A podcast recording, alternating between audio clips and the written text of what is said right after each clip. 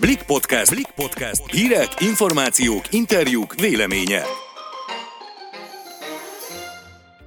Sziasztok! Ez itt a Blik podcastja július 13-án hétfőn. Én Szabadfi Mónika vagyok. Én pedig Sérlei Noémi. Mai adásunkban arról beszélgetünk, hogy posztoljunk-e a gyerekről fotót a közösségi oldalakra. Majd kiderül, hogy miért álmodunk és mit üzenhetnek az álmaink. Vágjunk is bele. Kaletta ügy kapcsán került újra porondra az a kérdés, hogy vajon mekkora veszélynek tesszük ki a gyerekeket, ha felrakunk róluk képeket az internetre. Erről már egyébként többször is folyt társadalmi vita annak tükrében, hogy a gyermekek lelki világára hogyan hat az, hogy a a közösségi médiában már babakoruktól kezdve gyakorlatilag dokumentálva van az egész életük, fotóktól kezdve ugye videókat osztanak meg az anyukák, apukák róluk. A Kaleta ügy viszont teljesen más megvilágításba helyezte ezt a kérdést. Igen, ugyanis az egykori perui nagykövetet 19 ezer pedofil kép birtoklása miatt ítélték el. A férfi ugyan beismertetettét, egy évet kapott, azt is két és fél évre felfüggesztve, illetve 540 ezer forintnyi pénzbüntetést kell fizetnie. Az ítélet kapcsán nagyon nagy felháborodás vette kezdetét, ráadásul még Kalata ügyvédje fellebezett is az ítélet ellen. Ügykirobbanásakor a sztárok közül az első között szólalt meg Lilu az ügyben. Azt a kérdést vetette, tette fel, hogy amikor mindenki ész nélkül posztolja a gyerekét, vajon gondolnak arra, hogy hány Kalata Gábor látja a képeiket? Amúgy szerintem teljesen jogos volt ez a kérdésfeltevés, és hát szerintem nem csak a jelenlegi, hanem a jövendőbeli szülők figyelmét is fontos felhívni arra, hogy mennyi veszélyt rejthet az, ha például most nyáron a medencében pancsoló a gyerekünkről teszünk fel egy képet, amin éppen mesztelen. Azért is kell meggondolni kétszer, háromszor, négyszer, tényleg sokszor, hogy mit teszünk fel az internetre a, a gyerekünkről, mert azért fontos kiemelni, hogy már nem a 80-as években élünk, amikor egy fotóalbumban ugye gyűjtöttük a képeket, és csak a családtagjainknak, barátainknak mutattuk meg a, a legintimebb fotókat, családi összejöveteleket, most már ugye az interneten gyakorlatilag bárki láthatja, és bárki hozzáférhet a, a családunk legintimebb képeihez is, feltéve ugye, ha ezeket közé tesszük, és hát sajnos fogalmunk sincs arról, hogy az adott fotó hol és kinél fog landolni, még akkor sem, ha esetleg olyanok az adott védelmi beállításaink a különböző közösségi oldalakon. Azzal, hogy megosztjuk, onnantól kezdve egyfajta digitális lábnyomot hagyunk, ami örök és bárki számára hozzáférhető lesz, és könnyen és egyértelműen beazonos azonosítható. És képzeld el, mint például egy friss felmérésből kiderült, az Interpol adatai alapján a fél és hat éves kor közötti gyerekekről készült leginkább keresett képek kb. 25 perc alatt kerülnek fel a Dark Webre. Ez, Ez szerintem nagyon durva. Igen, igen, igen, igen. És uh, sajnos ráadásul a legnagyobb közösségi oldalon van egy olyan külön csoport, amit most szándékosan nem szeretnék uh, megnevezni, ahova, mint kiderült, pornográf tartalmú képeket töltenek fel kisgyerekekről, és egyébként nem feltétlenül kell uh, ezeknek mesztelen pucér fotóknak lenni egyébként. Az oldalt már több ezren jelentették, de napokig még a jelentések után is elérhető volt, és hát ugye fogalmunk sincs arról, hogy egyáltalán mióta létezett. Annyit tudunk, hogy, hogy legalább 20 ezeren voltak benne ebben a csoportban, ami azért szintén egy nagyon-nagyon nagyon magas szám. Hát igen, ez azért tényleg elképesztő, és hát ennek az egésznek a következménye a hazai sztárokat is elérte, ugyanis elkezdték letörölgetni a gyerekfotókat a közösségi oldalakról. Köztük talán elsőként azt hiszem Tóth Gabi volt az, aki ezt megtette, aztán testvére is így tett a Gabi gyerekéről feltöltött képeket, ő is levette az oldaláról, de egyre több híresség kezdett el ezen gondolkozni, hogy, hogy meg szabad-e osztani a gyerekről bármit is. Érdekes az is, hogy az énekesnő bejelentése után több száz ember követte ki az oldalát. Egyébként egy ilyen döntés a, a sztároknál azzal is jár, hogy, hogy kemény és nagyon magas szponzori pénzekről mondanak le. A cégek ugyanis előszeretettel hirdetik különböző termékeiket a hírességek gyermekeivel, de hát kétszer meg kell azt gondolni, hogy, hogy kiül fel el erre a lóra. Igen, és bár nekem még nincs gyerekem, de rendszeresen posztolok azért a közösségi oldalakra. Sokat gondolkozok ezen, hogy egyszer lesz, akkor akkor szeretnénk -e a barátommal posztolni, vagy sem a gyerekünkről, és, és mi arra a döntésre jutottunk, és most mi is ennek kapcsán kezdtünk el megint erről beszélgetni, hogy, hogy valószínűleg mi nem fogunk mindent megosztani a gyerekünkről. Egy-egy kép még rendben van, de nem szeretnénk az élete minden percét a közösségi felületeken dokumentálni. Mivel ugye ez a jelenség viszonylag új, egyelőre arról fogalmunk sincs, hogy egy gyermek, aki most tegyük fel két éves, és a szülei tényleg mindent megosztanak róla. Az etetéstől kezdve a fürdetésen át, egészen addig, hogy milyen aranyos a bilinülve, tehát ez a gyermek, ha felnő, majd hogyan reagál arra, amikor ezeket a, a fotókat visszanézi, és ugye nem csak ő nézheti vissza ezeket a képeket, nem csak ő kereshet rá ezekre a fotókra, hanem láthatják ezeket az osztálytársai is, a barátai, később a kollégái is, ami hát elég sok kellemetlenséget okozhat majd neki a jövőben. Amúgy képzeld el, már 2016-ban megtörtént, hogy egy gyerek beperelte a szüleit, amikor 18 éves lett, mert hát ugye róla engedély nélkül osztottak meg több száz képet a, a szülei a közösségi oldalakon. Azért igen, ugye, igen. ez nagyon kemény. Igen, igen, tehát hogy, hogy azért erről beszélek, hogy nem tudjuk, hogy a most két éves gyerek az vele majd milyen viszonyunk lesz ugye 18 évesen, és tényleg ő hogy fogadja ezt az egészet, hogy tényleg minden dokumentálva van róla az interneten. Persze minden szülő büszke a gyerekére, és legszívesebben az egész világnak megmutatná, világgá kürtölni a boldogságukat, a, a gyerek szépségét, az első lépéseit, amikor először óvodába, iskolába megy, de azért, azért legyünk óvatosak, mindenre felhúzható az, hogy csak mértékletesen, hiszen nem biztos, hogy a gyerek lelki jól hat ki, ha minden egyes intim, közeli családi pillanatot megosztunk a, a nagy nyilvánossággal, arról nem is beszélve, hogy vannak, akik sajnos ugye visszaélnek ezekkel a fotókkal, mint ugye a Kaletta ügy is bizonyítja ezt.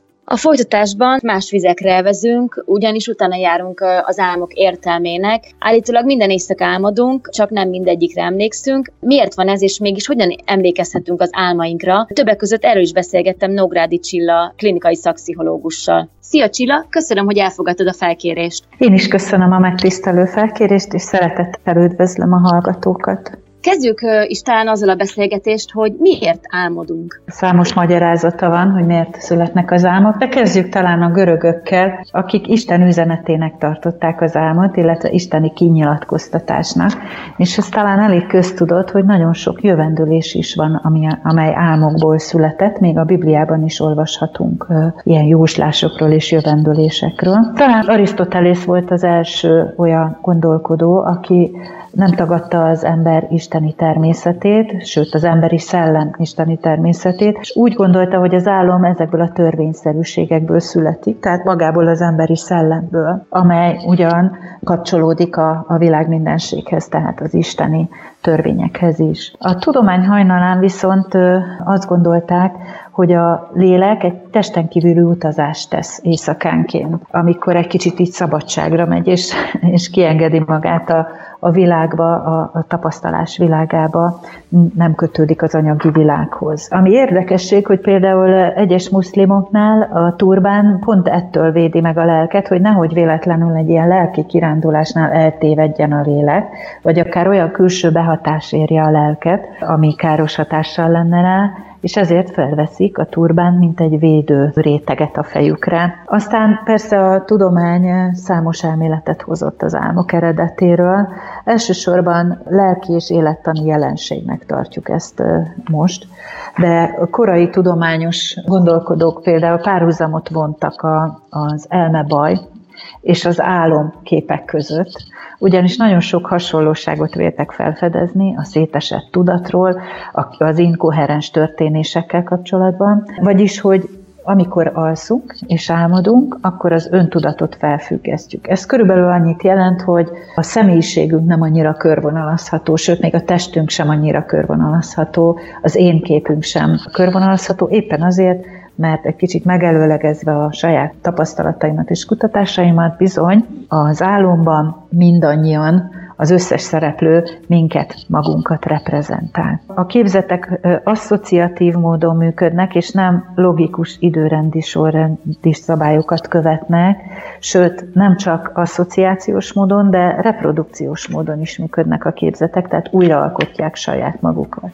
Ami még az elmebetegség és az álom hasonlóságát mutatja, például a vágyak szabad garázdálkodása, ugye a állítólagos egészséges emberek a vágyakat szabályozzák, és azokat engedik csak szabadjára kontrollált körülmények között, amelyekkel tudnak mit kezdeni, illetve be tudják teljesíteni, vagy amelyek társadalmi, erkölcsi szinten elfogadhatóak, de az álom ezt teljes mértékben szabadon engedi, ugyanígy tesz az érzelmek kifejezésével is. No de ne tegyünk egy ilyen negatív párhuzamot az álmok és az elmebetegség közé, ugyanis épp az ellenkezője is érvényes lehet, hiszen számos olyan kreatív alkotással találkozhatunk a világtörténelemben, akár a művészetben, akár a tudományban, ahol az álmokból születtek kreatív megoldások. Ugyanis az álmodás, mint egy élettani lelki jelenség, teret ad új asszociációknak,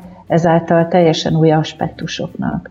Így, így akár egy olyan problémakör, amivel nappal rengeteget foglalkoztunk, akár kutattuk, akár, akár alkotás szintjén foglalkoztunk vele, egy új megvilágításba kerül, és egy teljesen szabad és, és kreatív alkotás jöhet létre, akár egy álomképből is. Ha már említetted ezt a turbán dolgot, ugye, hogy uh-huh. a muszlimok szerint ez egyfajta védelem, tudjuk, képesek vagyunk szabályozni az álmainkat? Természetesen valamennyire igen, ez már, ez már egy messze menőbb és tudatosabb foglalkozást igényel. Az a szerencsés, hogyha minél több tudatosságot viszünk az életünk minden területére. Így akár az álmainkba is, például azzal már szabályozom az álmomat, hogyha ha megengedem magamnak, hogy emlékezzek rájuk. És ezt direkt mondom, hogy megengedem magamnak, hogy emlékezzek rájuk, hiszen nagyon sok esetben egy analitikus szóval kifejezve lelki cenzor az, aki megakadályozza, hogy az érzelmekkel telített, vagy indulatokkal, vágyakkal telített álomképek felidéződjenek reggel, vagy akár az is megakadályozza, hogy egyáltalán nem fókuszálok a belső lelki folyamataimra, az álmaimra, hanem reggel elkezdem az életemet, és teljesen az ébrenléti gondolkodásba kapcsolok át abban a pillanatban, ahogy kinyitom a szemem és felébredek az álmomból. Legtöbbször azért reggel tudunk visszaemlékezni az álmainkra, ugyanis, hogyha éjszaka álmodunk, akkor felülírhatja a következő álom, ez, ez a felejtésben segít. Azonban azt mondanám, és arra biztatnék mindenkit, hogy, hogy emlékezzen vissza bátran az álmaira, sőt, próbálja az álmok üzenetét megfejteni. Melyek a leggyakoribb álomtípusok, és, és miért? Mit tapasztaltál eddig? A leggyakoribb álomtípusok, több, többféle álmunk lehet. A két fő talán a hétköznapi álmok és a nagy álmok. A hétköznapi álmok legtöbbször a mindennapi mentális folyamatainkat mutatják meg, azokat a dolgokat, amik épp foglalkoztatnak bennünket, a problémáinkat. Próbál a stressz alól az álom minket felszabadítani, feldolgozni, és természetesen alvás közben zajlanak azok a regenerációs folyamatok, amelyek akár testi, akár lelki folyamatok, folyamatokat tesznek helyre, pihen, pihenés, hormonális, idegrendszeri és pszichés megújulás történik. Tehát ehhez kapcsolódó álmok, például a konfliktus feldolgozó álmok, ugye a napi stressz, az élményeket feldolgozó álom, az emlékező, emlékeztető álmok, például olyan dolgokra, amikkel kellene foglalkoznunk, de de, de mondjuk valamiért elfolytottuk magunkba, és ezek az álmok emlékeztetnek. Érzelmeket feldolgozó álom például, ide tartoznak a rémálmok is. A nagy álmok kategóriába viszont kollektív élményeket feldolgozó álmok tartoznak, meg spirituális, arhetipikus álmok. Ezek többnyire a, a pszichés folyamataink és a nagy, nagy pszichológiai fejlődési állomásaink részei. Körülbelül ennyit mondanék a főbb típusokról, és hát ezen belül az érzelmek, testi érzetek feldolgozása lehet a rémálmok, az erotikus álmok kapcsán. Ha már említetted a rémálmokat, elkerülhetjük egyáltalán, hogy rémálmaink legyenek, vagy, vagy ez is ugyanolyan, mint egy átlagos álom, hogy hozzátartozik az álmokhoz? Fontos funkciója van a rémálmoknak, megjelenhetnek benne a félelmek, megjelenhetnek benne a negatív érzelmek, azok, amelyeket esetleg nem szeretnénk, amelyekkel nem akarunk szembesülni. Azok az álom naplózók és gyakorlók, akik figyelemmel kísérik a saját belső folyamataikat, nagyon nagy hasznát tudják venni a rémálmoknak, éppen azért, mert rámutat azokra, azokra az elfolytásokra és félelmekre, amelyekkel dolgunk van.